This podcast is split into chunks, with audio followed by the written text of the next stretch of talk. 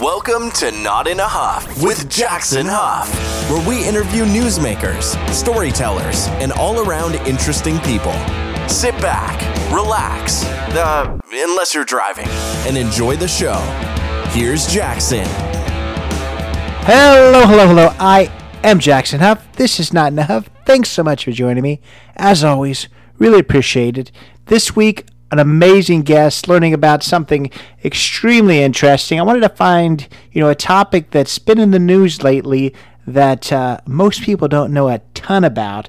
I don't know if we could think of something that uh, is more vast and and uh, unknown than space, and that's exactly what we're going to talk about today.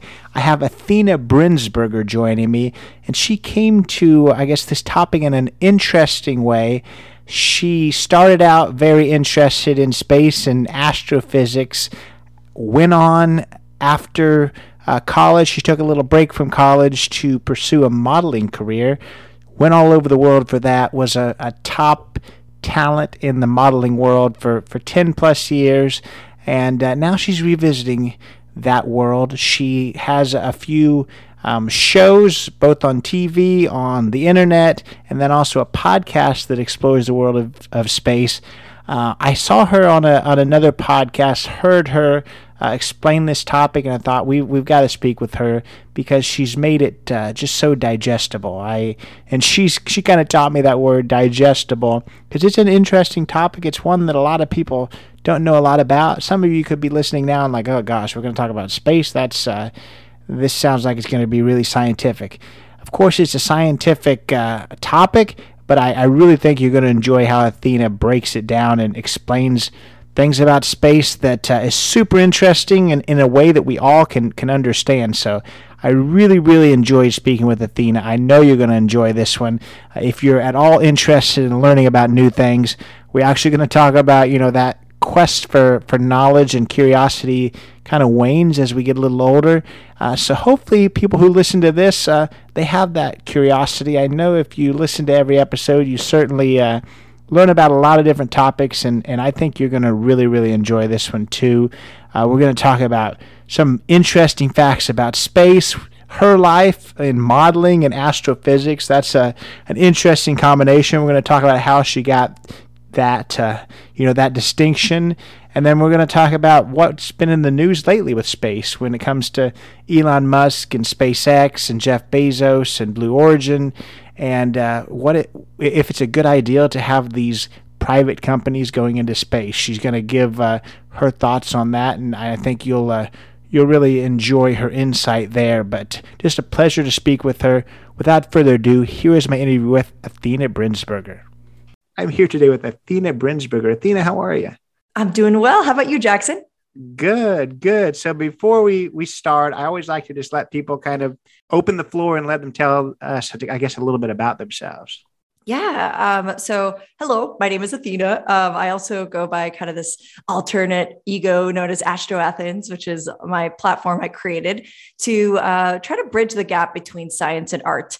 Um, I am an artist in several ways, including dance, but I also really love astrophysics and astronomy. So, um, I thought, let me create a platform where I can combine the two, and then also may- maybe maybe help encourage others along the way. Mainly focused on on science communication, but within uh, the space industry and astrophysics. I like it. So we're obviously going to talk about space and a lot of other things that, that you've got going on, but I guess tell us a little bit about you know yourself growing up and tie that into when your your passion for uh, I guess all things astrophysics and uh, space started. Yeah, well, it's I was born in Brooklyn, Brooklyn, New York. So what up to all my Brooklynites? Um, uh, so lots of light pollution. Wasn't really exposed to a um, you know a, too much of a brilliant night sky at the time. Um, but I, oh, like I mentioned, always loved the arts. So I grew up uh, as a dancer. Started ballet at age three, and when I was about 11, 12 years old, I picked up this book uh, taken by a bunch of images taken by the Hubble Space Telescope was like completely mind blown. Figured they were probably some kind of painting or artist creation or something like that. And then uh, I, I, learned that there are actually real images taken of things out in space called galaxies and nebulae. And there's tons of other stars and planets like us, and there might potentially be life. So at 11 years old, I kind of had this like just existential crisis and was like, oh my gosh, what what is astronomy? And that's what really started the spark for me was the was this book. And so by about high school is when I was finally able to take my first astronomy class. Uh, luckily went to a high school that had a planetarium. So I was able to learn how to track asteroids at 16 and how to work a fiber optic planetarium. Um, and that is, yeah, really just sort of continued uh, this this passion um, of of astrophysics and wanting to pursue that, and at the same time was still pursuing um, being a dance major and and training at some of the the best schools you could train at in New York. So um, definitely was trying to sort of merge the two as much as I could as a teenager, and I think that all came to fruition once I became an adult. For sure. Well, two things I pulled from that that's that's interesting. One is your your high school had a planetarium. That's pretty cool. I don't think that's yeah. that's very common. And then also maybe not as cool to have that existential crisis at a at a young age. What did you say, 13? I feel like that's that's not as fun, but I guess it's put you in a good spot, hasn't it? It did. Yeah. It, it, just gave me the perspective of like, you know, we're probably not alone. And like, you know, there's something so much bigger than all of us, than the school, than, you know, the bullies. And, you know, I was 11, 12 years old. So who wasn't bullied at that age? And, you know, and so, so it's like having that perspective, you know, at such a, an awkward time of your teens, I think really helped, um, it just helped me kind of grow into the human I am. I want to. We're going to talk mostly about space. That's that's kind of what most of my questions are about. But I want to know, I guess, kind of that life outside of it. You've already talked about you were a dance major. Talk a little bit about you know your your career outside of of uh, you know that world, literally on this world and not outside of it. Talk a little bit about whether it's dance or modeling or some of the other things that that I guess interest you. Yeah, definitely. Well, once I got to college um, and I became a physics major, I, during the time, my very first, second summer, excuse me, my second summer at university, I got offered an internship at the Hayden Planetarium to do research under Dr. Charles Liu, incredible, incredible astrophysicist. You've got to get him on the show sometime. He, uh, you know, this was the first time I did research. I had a NASA space grant. But that same exact summer, um, I was working a part time job at Aeropostale, which is a retail store, and I got scouted for America's Next Top Model. And I thought, hmm, I don't know if I really would want to do that. It seems like the modeling industry and fashion is quite superficial. But I spoke to him about it, and he really was encouraging to sort of, you know, like see where it might lead me. Um, I definitely was interested because of my dance and acting passion. And I thought maybe modeling could actually kind of, you know, you know, just, or open new opportunities, basically. Uh, so I gave it a shot, ended up um, actually ma- making it to where I was like part of the top 12 to get selected for the show. And then I ended up not doing it uh, for several reasons, just mainly because of reality shows. Didn't necessarily agree with the contract. And that's just me. Um, so I decided to try to pursue it completely on my own. So, like, working with various photographers, building up a portfolio, and meet, meeting with agencies and I got scouted um, at a fashion show uh, that I ended up booking uh, directly on my own through it was like a Facebook ad. I, I, like went in person with like hundreds and hundreds of other models, and it was a New York Fashion Week show, and that's where I got scouted for my very first agency, which then led me to this incredible career of actually modeling like around the world which is like it's so crazy still like even when i say it right now because it was just such a wonderful opportunity so that being said um, I sort of treated my life decision at the time being torn between pursuing, you know, finishing my degree, going for my PhD, or pursuing my modeling career, which was just starting to work out and, and get picked up. And uh, I got this really great advice from, from Dr. Charles Liu. And, and he was like, well, he's like, the universe is always going to be here. School is always going to be here. He's like, maybe pursue the thing that is a little bit more uh, like confined to the time that you're in. So, yeah. such as like doing something that's more like, you know, physical or whatever it is. Like if you're doing athletics and you're a certain age, or uh, for this, it was, it was modeling. And, you know, when I reach my 30s, might not be able to sign to uh, any agencies. So, with that being said, I decided to sort of run a trial and error and treat my life using the scientific method and said, let me give it a semester, take a semester off, see where it leads me. And if it does really well, I'll, I'll float that boat. And if it doesn't, I'll return to school.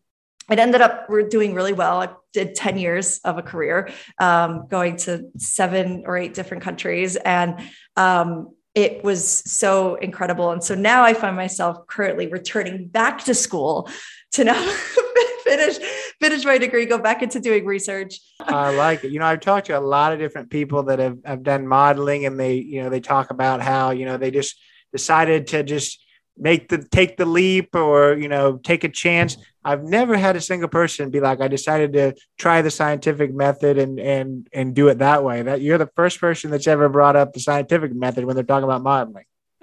I, I, think like if, if, thank you. I, I, like really whenever I talk to people if they're torn about something, I'm like, try to treat it as if it's you know you're you're you're coming up with an idea, hypotheses, and see if it works. And if it doesn't, you can always try something else. Like life is supposed to be this you know very like mosaic thing where we can just try all these different things and put together all the pieces that make up our life in its entirety so so now you said you've kind of stepped away from the modeling world and you're kind of focusing back on the science world is that right or are you still kind of dabbling in both or how's that look yeah, well, I was able to uh, still continue modeling while kind of building my brand online. So Astro Athens, where it's just a lot of like fun DIY science experiments, learning about how like space works through more conceptual demos, um, just to try to make it like I don't know fun. And, and that was sort of like my outlet at the time because I like couldn't, I definitely could not pursue school and my modeling at the same time. It was way too hectic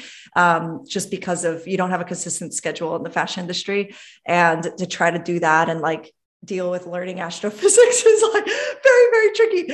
Um, and so, uh, or doing exams. Um, so yes, I, I, came to a point now where um, I've just gone so heavy into um, the science communication aspect and wanting to basically learn more. I've reached an age or a point now where I feel very fulfilled in the outlet of fashion, acting, and I got to do all that dance too. That I'm like, I really, really want to get back now into my academics. And um, probably the, a big influence was COVID. I have to say, just from like that really shut down the fashion industry. Like, uh, you know, a lot of my clients went out of business, and um, that definitely caused a halter. And so I think that allowed for sort of the space of, okay, what's next? And it just felt right. It felt like this is the time. So I started doing online schooling, online classes just to sort of get myself started. But I'm hoping soon, fingers crossed, to apply and, and get into UT of Austin. Yeah, well, fingers crossed for sure. And I think it just kind of shows I guess how passionate you you have been about the the topic because you know you spent all this time doing something else. It would have been easy to kind of be like, you know what, I I like what I'm doing now. Just for, forget that because it's not going to be an easy topic, that's for sure. But it just kind of shows your your passion behind it that you're still after ten years coming back to it, and it's still something you you want to do. You know, you you just said something that made me think about uh, just like an emotional state probably years ago about astronomy. Um, probably before I started doing Astro Athens, I started making that because I felt like it was something that I had let go of. I thought it was something I was never going to return to. I was like, all right, I'm focused on modeling, and um, I'm probably just gave up my dreams of becoming a professional astrophysicist. And um, I really did feel like as if that was yeah, that was a decision I had made and that that was something that would happen in another life or it was a past life dream, basically. Um, and then I don't know, I guess it was just sort of think like thankfully with, you know, with social media and, and, you know, being able to make a website that allows for, I think, more of like creative uh, ideas to really come to life and and then if it works it, it, does. And if it doesn't it doesn't. And i guess because that did Astro Athens did start to really build into something that really gave me the motivation to say i think i could do this. I think i could return to school. Let's talk about uh, kind of shift into your astro athens world so to speak. And, and let's kind of go back to your research that you did when you were in school. Uh, you, hmm. you talked about i think you were studying stellar nurseries which sounds like really cute, but also really cool too. Tell us a little bit about what the world that is. Yeah, a stellar nursery is a region in space where stars are being born. So, newborn stars, baby stars. Um, and I was doing research in the Great Nebula of, of Orion. So, you could see it with the unaided eye. So, you don't need a telescope or binoculars.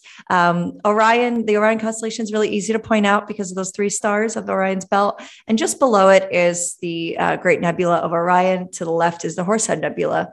And that is a perfect region in space because it's a giant molecular cloud. So it's basically all of the elements that are necessary for to seed new star life. Because um, stars, you know, are, are, made of some of the most abundant elements in the universe: hydrogen, helium, and then when nuclear fusion happens in their core, that, that starts to turn into deuterium and heavier elements, all the way up to iron. Is usually where it stops. That being said, this area is such a fascinating point to sort of look at the birth of things like our very own solar system. And what I love so much about space is you can look out into it and you can see birth, life, and death, like, and then all happen all over again. It's a kind of recycling process. Um, a lot of nebulae form from the death of a star. And so it's fascinating as a star literally dies, but expels all of its elements out. And then that is what's needed to create brand new life. And it's, you know, not too different than us humans and, you know, and like trees and um, I think that that's such a, a, beautiful thing. So I was really fascinated by that when I was trying to figure out what I wanted to do research in my first year. And when these newborn stars form, they're spinning really, really fast that they start to attract all this matter around it that exists within this nebula. And it eventually starts to form a disk. And this is a disk made up of dust and gas. And then in certain regions where maybe it's a little bit more dense or heavy, kind of like a dust bunny in your room, it starts to accumulate and form uh, possibly a planetesimal. And eventually, maybe if we're lucky, eventually a planet. And so I found this to be really fascinating. Um, my specific research was looking at the mass loss rate. So basically, what can happen in these proplyds is they're not alone. The star that's there, there are all these other stars in the neighborhood. Think about all the other people in the neighborhood. And we have effects on each other, you know, energetically. If, if one of us is yelling, the other one's going to be walking by and be like, whoa, whoa, bro, man, like calm down. Um, and so these stars similarly give off a lot of energy. And so if there's a really massive star right up next to a newborn star that's trying to create this disk, this accretion disk, it can cause tons of stellar wind and radiation and can cause all of that matter and material to start to get blown apart. And then we have no planets that that can form.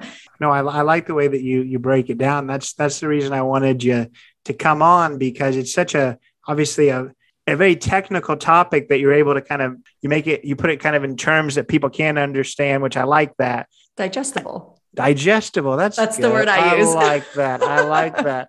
I took one, just so you know, I took one astronomy class in college I remember very little. I'm going to tell you one thing now and then one thing here in a little bit, but it's just because it made it, you know, something that I guess more digestible for me. And that's the reason I remember it. One that I thought was super cool was that, you know, obviously we talk about light years and things being light years away, but he made me, I guess, realize what that means, where stars that we're seeing and how many light years away that means that light that left there literally could have been emitted thousands of years ago, way before people were on the earth, and it's finally reaching here. And now we can see it, which I was like, whoa, that is so cool. Yeah, I, I love that. Oh, that's so fascinating. That's why you hear a lot where people say, oh, we're looking back in time a lot of times mm when we look in space. Uh, and that's, yeah, simply because the light takes a t- takes time to travel to us. Like the sun light that we get is eight minutes uh, it's, it's eight minute delay, I guess, in a way. Another way I like to sort of break down the speed of light um, for people is uh, if you look for a doorknob in your room, that's usually estimated to be about one meter high. And the speed of light is about 300 million meters per second. So imagine traveling 300 million of those doorknob lengths in one second. That's how fast light is moving. Um, and so it, it's moving that fast. Hold on to that thought and then imagine it. Now it takes you know, a hundred thousand years for it to get from one end of the Milky Way to the other, which is about the estimated size of, of our galaxy, about a hundred thousand light years. Yeah, that just shows just how how vast everything is. So let's let's say people are listening to this because you know people listen from for all different reasons, and there's you know all kinds of different topics. But somebody's listening to this and their head's about ready to explode. They're like, why do I necessarily why is this something that I should care about? Why why is space important? Why is all this matter? Tell us a little bit about why you know the study of space is something that's important for us all. I would say it's important for everyone because we, regardless of our societies that we build, our technology that we build, we are these mushy biological beings that exist on a rock that's literally floating through space And there's probably tons of other rocks like that with maybe other like mushy, squishy beings like us that might exist as well. And that can freak a lot of people out. And I completely understand that. Um, but it also, I think, can bring a little bit of perception into maybe some of the things that we tend to find are difficult to, to deal with uh, I think that on a personal level, the study of space can actually really shift one's perception of their own problems or their own ways of interacting with each other, maybe our way of preserving the earth or our way of making, you know, decisions globally. And I think that if we have a little bit more understanding about that, we'll be able to sort of understand more about ourselves too at the end of the day, because we are all made, as Neil deGrasse Tyson has said this, of star stuff. We are made of the same exact elements as everything else in the universe. And so if we are, why is it that you know we shouldn't be studying any of that? Like it, it, to me it just is like a no brainer it's like if we want to know more about ourselves we should be studying more about things that are made up of us as well. A lot of the curiosity that comes from space exploration just like the simple human innate desire to explore to another land or another body by doing that we sometimes end up answering some of our own problems before even realizing it. Uh, a perfect example is the Hubble Space Telescope when that was launched. I share this probably all the time, uh, but when it was launched, you know, it was this billion dollar telescope. There was all this critique coming back because the pictures weren't sharp, they were out of focus, and everyone's like, "Oh, we just spent all this money and it's you know terrible." And uh, what ended up happening was, well, NASA got together all of its best software engineers, developed something to be able to, to help correct the images, the lenses of what was coming back, uh, the, to, to, make the make the images a lot sharper. And this technology was then used for mammograms and to detect breast cancer much earlier on, hence saving so many people's lives. No, I think that's that's really cool for sure. You you've kind of touched on it just a, a little bit. You know, we've talked about maybe there's life somewhere else. You wanted to study to see whether you could, you know, find it obviously we've talked about just how vast space is. Do you think that there's there's others out there? There's life somewhere else? I definitely think there is. Yeah, I, I, think that we probably haven't come in contact with it yet, and I think that uh, it's there's there's it's so large that I'm pretty sure Carl Sagan put this in a much better way than I'm about to. But it'd be quite silly to think that we'd be the only ones, you know, that that exist out there, um, and not just like living beings, but conscious beings. Um, so I think that we're probably going to end up finding life within our own solar system other than Earth before finding life elsewhere. Um, and that's just because the moons around Saturn and Jupiter are just so fascinating. A lot of them have water ice on them and, and liquid water. Uh, one of them has hydrothermal vents. Enceladus is, is one of the moons. Um, and this is a, a moon of Saturn. And when the Cassini mission went to Saturn, it flew through these ice plumes being shot out of the south pole of Enceladus. And right within this region, um, it was discovered that there are things called hydrothermal vents, which is proposed of where life began on Earth. And um, there's extremophiles that live there. So, like tiny microorganisms that can survive under really harsh conditions, such as really cold temperatures or really hot temperatures, or lack of water um, or lack of air. And I think that it's very probable that there might be some form of life there. Um, and I think that would be really, really exciting to find. I don't think it would be any form of like conscious intelligent life like like humans uh, or, or maybe even like animals here on earth only because i think we probably would have come in contact with them by now or detected some form of communication with the amount of space probes we sent out uh, as, as humanity so I don't think that's probably the case, but uh, I certainly, I certainly think that yeah, there, there, it makes more sense for there to be life within the universe than for there not to be life other than Earth. Well, that's that's that's a whole other can of worms, probably. But but but yeah, this next question, I feel like you're either gonna love or you're gonna hate it because it's pretty open ended. I pretty much given you what I remember from my astronomy class, so I don't even know the best questions to ask you. So what I kind of want to do is kind of open it up to you. Tell us a few cool things that you can tell us about space as a as a whole. You're either going to love that and you're going to be like, "Yeah, here's some stuff," or you're going to be like, "What? You, you opening this up like this? That's that's uh, oh, annoying and scary." it's I, I I very much encourage uh, pressure sometimes when it comes to live things, even though this isn't live, it's a pre-recorded, but still. Oh yeah. Um. So yeah. so with that being said, I did an episode earlier today on my podcast Space Talk, and we were talking about dwarf planets and where dwarf planets get their names. And I was kind of diving in deep with some of this research. Uh, and I ended up finding that some interesting things about Pluto and why Pluto uh, was changed from being a main planet to a dwarf planet. At first, everyone's like, oh, it's because it's like super, super small. And that's why. And it's like, okay, yes, it is small. But the main reason is because it hasn't cleared out its neighborhood. Uh, what that means is it's located in the Kuiper Belt, technically, which is this region beyond Neptune uh, where there are a ton of icy, rocky materials. Think the asteroid belt. Also similar, there's a dwarf planet in the asteroid belt known as Ceres. And um, since Pluto, which does orbit the sun, it does, you know, it, it is a celestial body that orbits the sun that has its own natural satellites, aka moons. But since it hasn't cleared out of that neighborhood of the Kuiper Belt, it's considered to be a dwarf planet, not a main planet. So this was, uh, you know, a definition that was that was decided upon by the International Astronomical Union, which is a huge organization with a ton of different astronomers that come together to basically to make these decisions on things. The other thing is, I almost wish that we kind of just considered the dwarf planets to also be main planets of our solar system. And we just said, okay, they're dwarf planets, but let's still teach kids that because I think that's like really exciting and encouraging to kiddos uh, that are learning about this, that there are other planets within our solar system that aren't just the eight.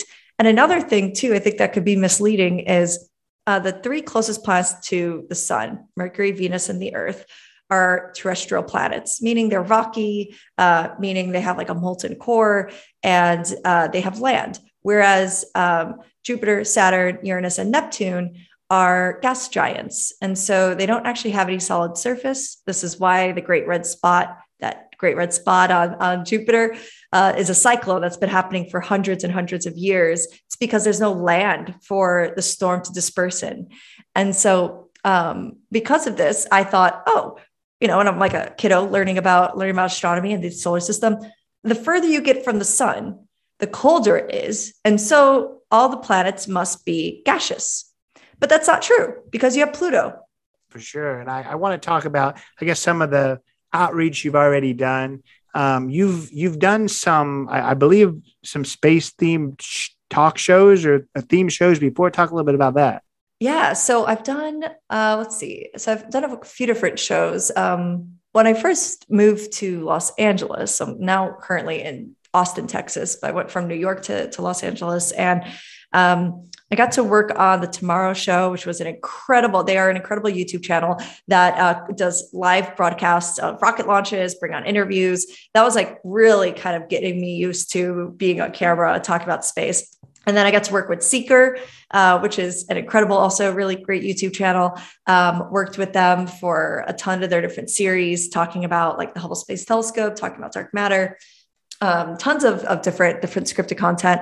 I've done quite a few things on television. Um, I've worked on uh, the Science Channel, so there's been a few shows I worked on on the Science Channel. Um, there is uh, What on Earth, which were a bunch of satellite images taken from space, um, looking down on Earth, and you have to like kind of analyze it, figure out what exactly it is. They always give you the space topics, um, NASA's unexplained files, and then Strange Evidence, which was really really exciting uh, to work on all of those.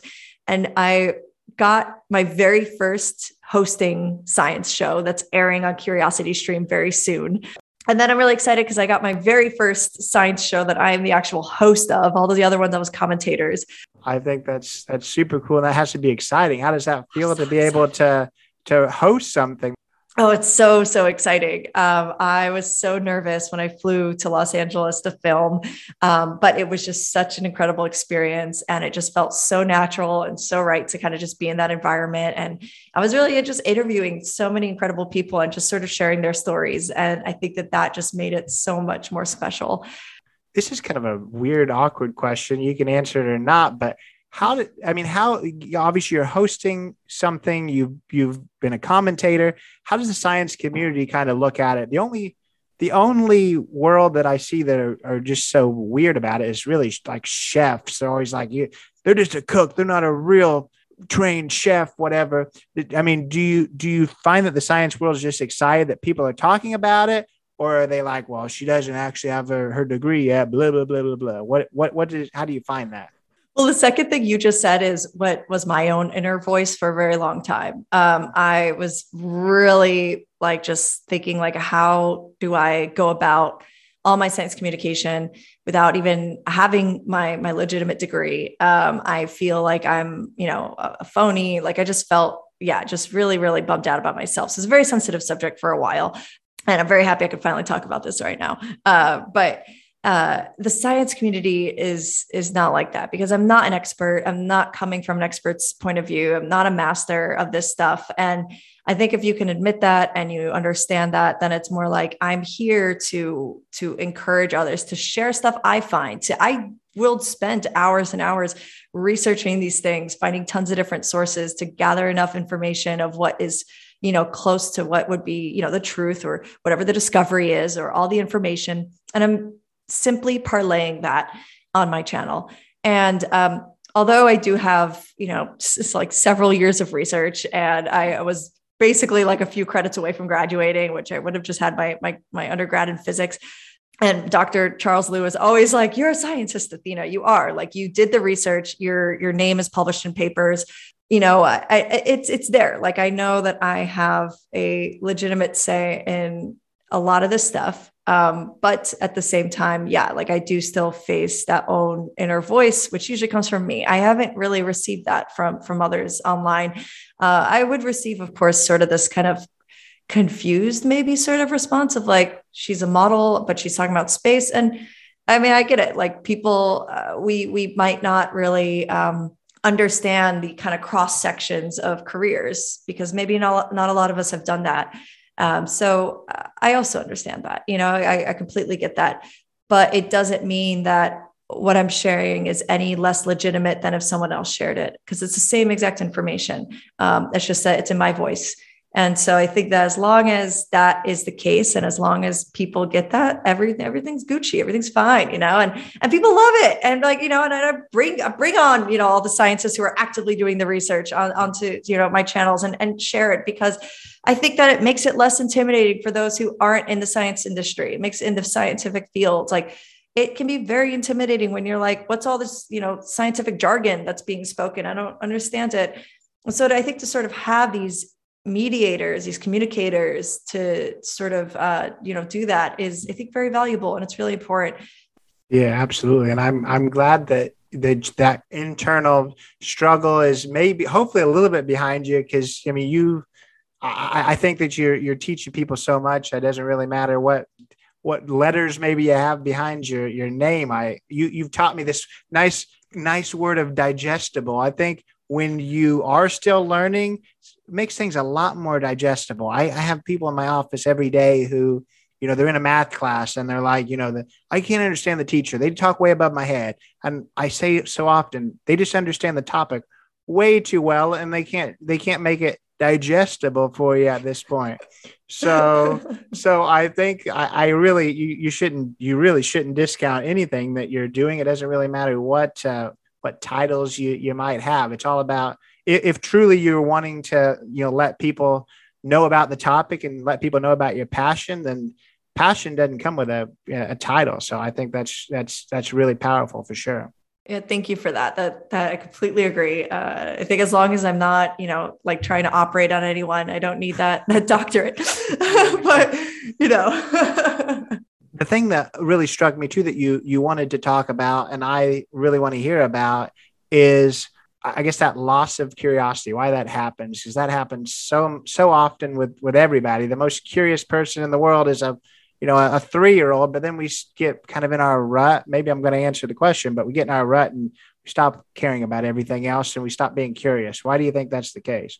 Yeah, I think a lot of it does have to do with upbringing, um, and then sort of the like the the stage that we get at when we're when we're exiting high school and going into college, and you have to sort of make a decision conform to one specific dis- decision or desire that you want to do um, because you have you know either like financial aid on the line or your parents money on the line or all these things that are like tangible and it puts a lot of people i think under pressure to sort of make a very one small box decision.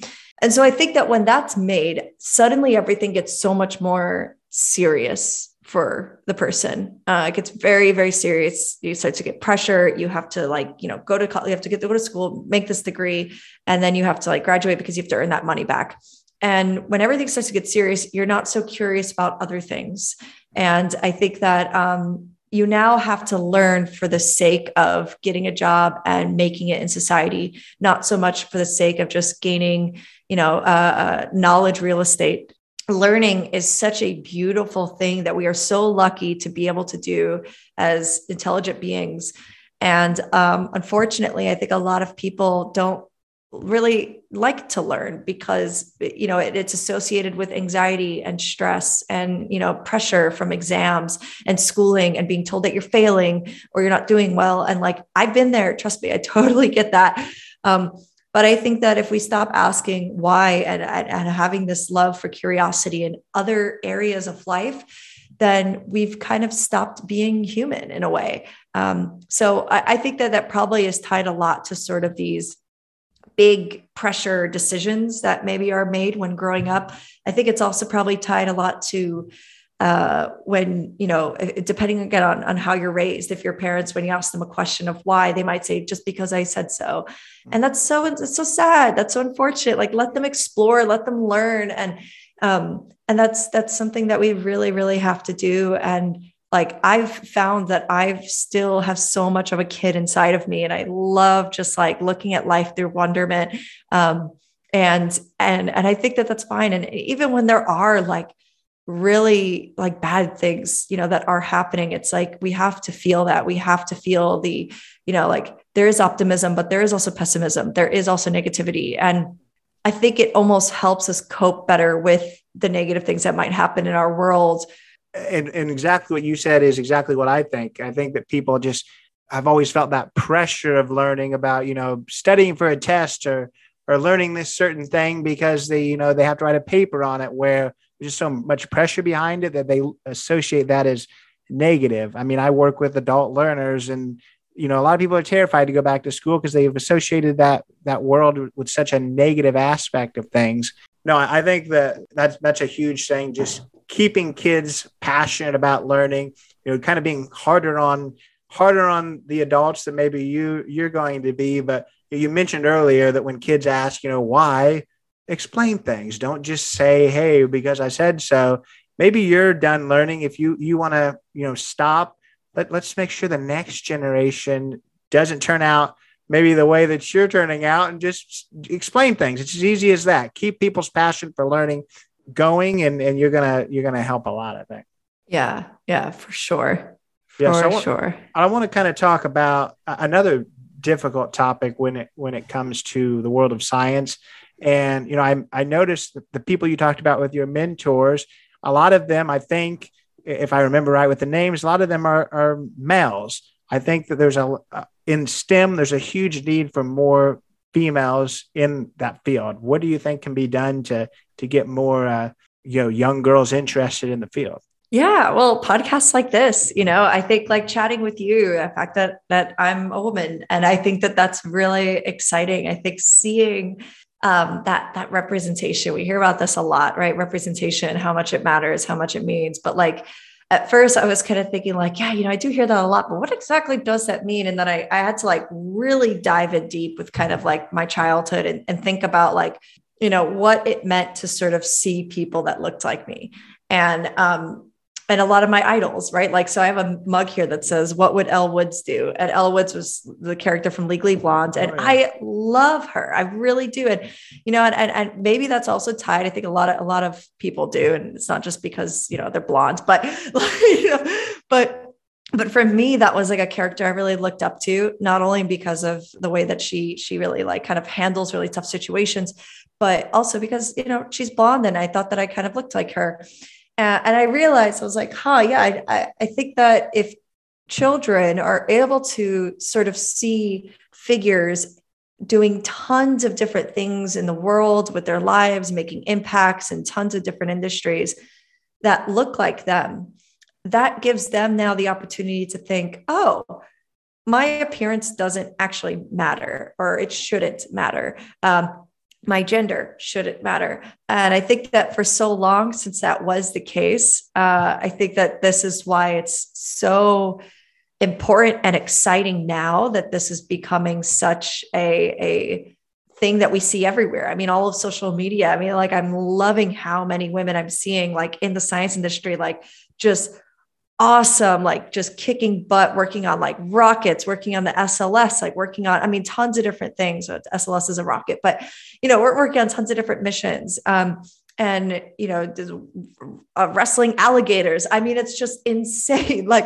and it's so exciting and and i realize i still do this today where like i'm kind of looking for representations I, I just think that if we really like embraced what kind of makes humanity so colorful and so different we would be learning so much more uh, as a species and so i think that that's why it's very important to have uh, just yeah more gals in in different industries. Um, I think that's that's powerful for sure. I mean, it just takes people like you to to want to to maybe do something that a lot of people, you know, a lot of other girls haven't done, and then you know the next generation they see people that look like them doing doing it, rocking it out. That just makes them more uh, more you know prone to to do something like that. So I think that's really cool.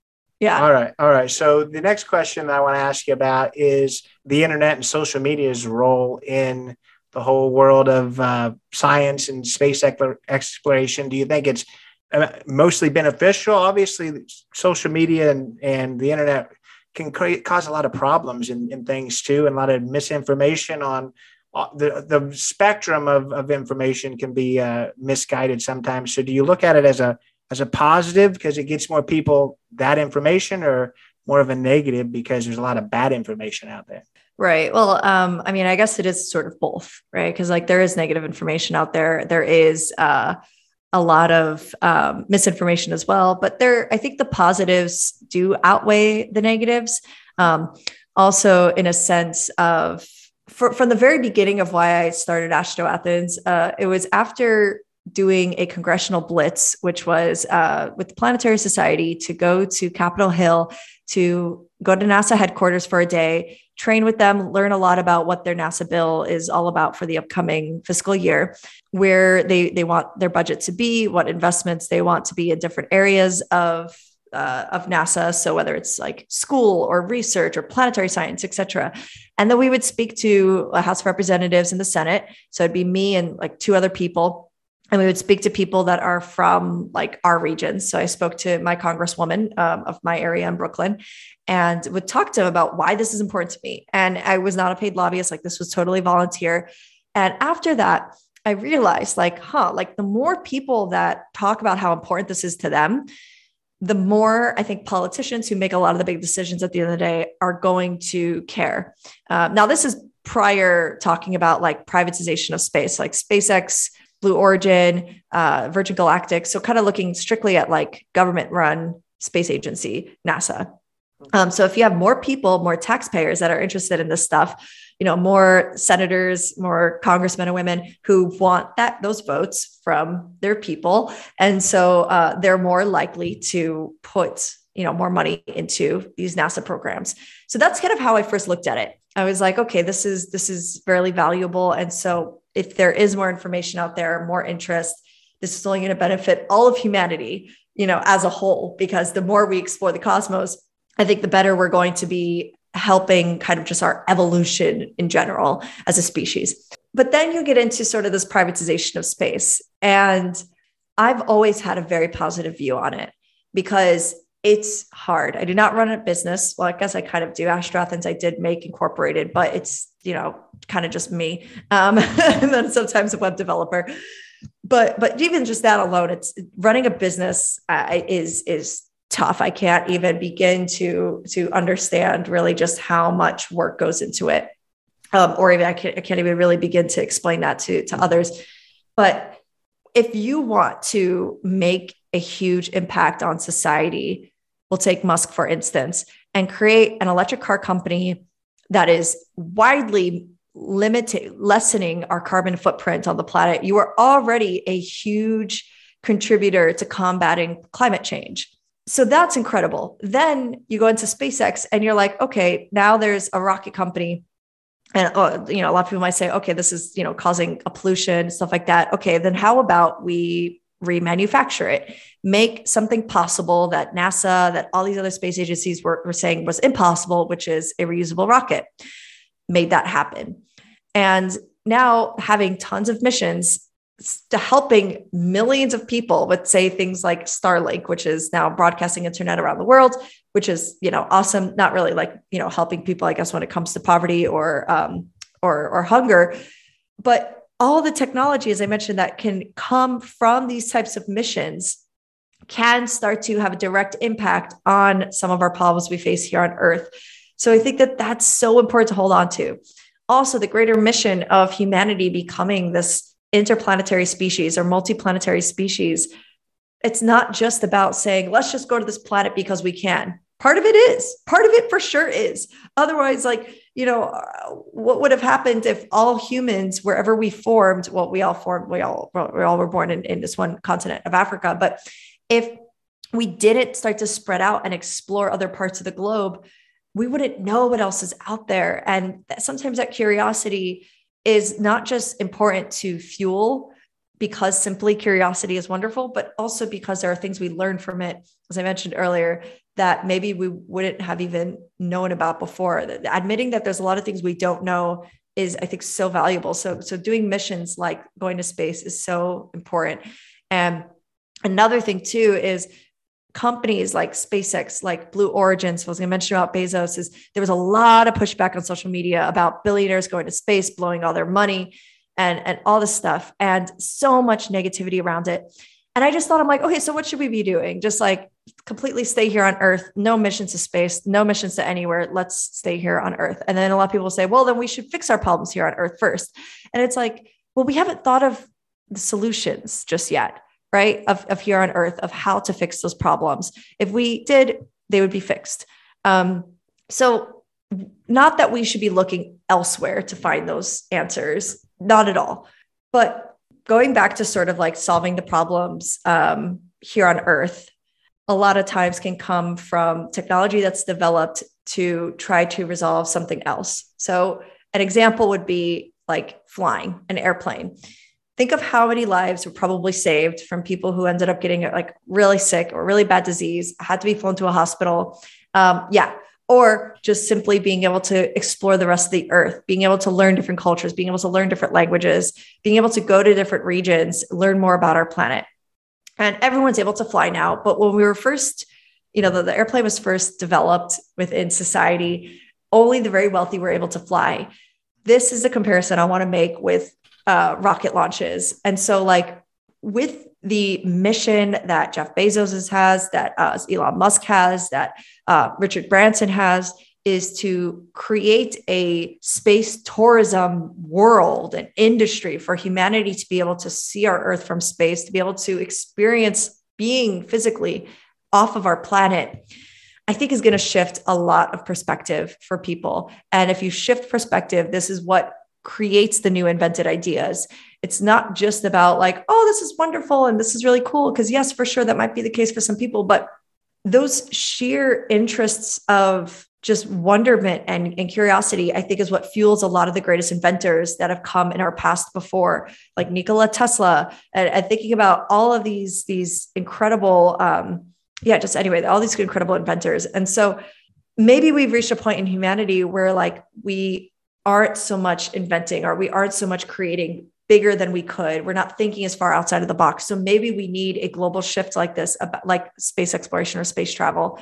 Um, so, that being said, going back to your initial question about social media, I think that with social media comes all these different views, and that is really important and that's really valuable and i think that that's very very wonderful because that is the world we live in. The fact that we even get h to be able to argue with each other is a wonderful thing. The fact that we get to you know uh, disagree with each other is a wonderful thing. This shows that maybe our system is actually working and i mean like just our human system or, the fact that we get to have different ideas opinions uh, people are able to create companies like this. Yeah i think that's really i mean we talked earlier to you know, in the conversation about why it's important to explore and why it's important to study space. And we talked about why it is. You, you had a lot of really cool examples. So I think we can kind of bring that back in and say, whether you agree that you know these private companies and these billionaires should go into space and do that it's not something we are doing much with nasa right now and whether it's positive or negative discord guess what we're doing we're talking about space. It's on the news. It's on all the cable news stations showed the uh, you know the launch. So it, it's bringing space back into the conversation. You know, positive news or negative news. Guess what? It's still news, and still people are still learning about uh, space and getting that back into their their minds. So I look at that as a as a positive for sure. Yeah, no, definitely. Um, and then one more thing too is that there's other companies that are getting inspired to now create rockets differently. Uh, a company I want to highlight is Relativity Space, and they're going to be doing, I think, their first test launch pretty soon, sometime this year. And they have a completely 3D printed rocket. And so, if you have a completely 3D printed rocket that's able to successfully fly, you're now talking about being able to 3D print on Mars, 3D print on the moon, um, and making it so much more accessible, easier, cheaper and less polluting than uh, any other space rocket that came before that or space industry or company.